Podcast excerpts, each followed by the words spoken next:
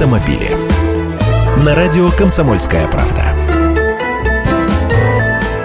Здравствуйте! Продолжаю декаду автоликбеза в ежедневных программах автомобилей. Сегодня не про железо, а о правовых аспектах, ибо автомобиль не только средство передвижения, но и источник головной боли. Первое. Если вы не нарушили правила дорожного движения, то проверка документов производится только на стационарных постах ДПС. Остановили просто на дороге, сразу интересуйтесь причиной. Второе.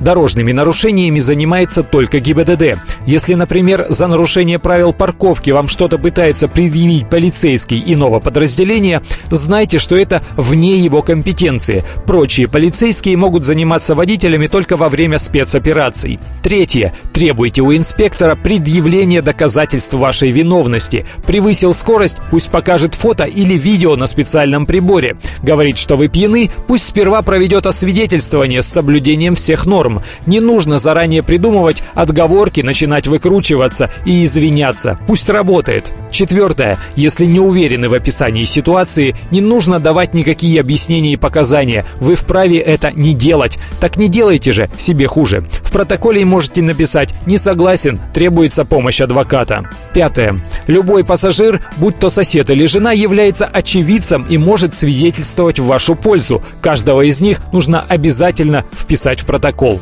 Шестое. Всегда требуйте копию протокола, гаишник обязан ее выдать. И седьмое, не позволяйте забрать у вас водительское удостоверение. Лишить права управления и изъять права теперь может только суд. Автомобили.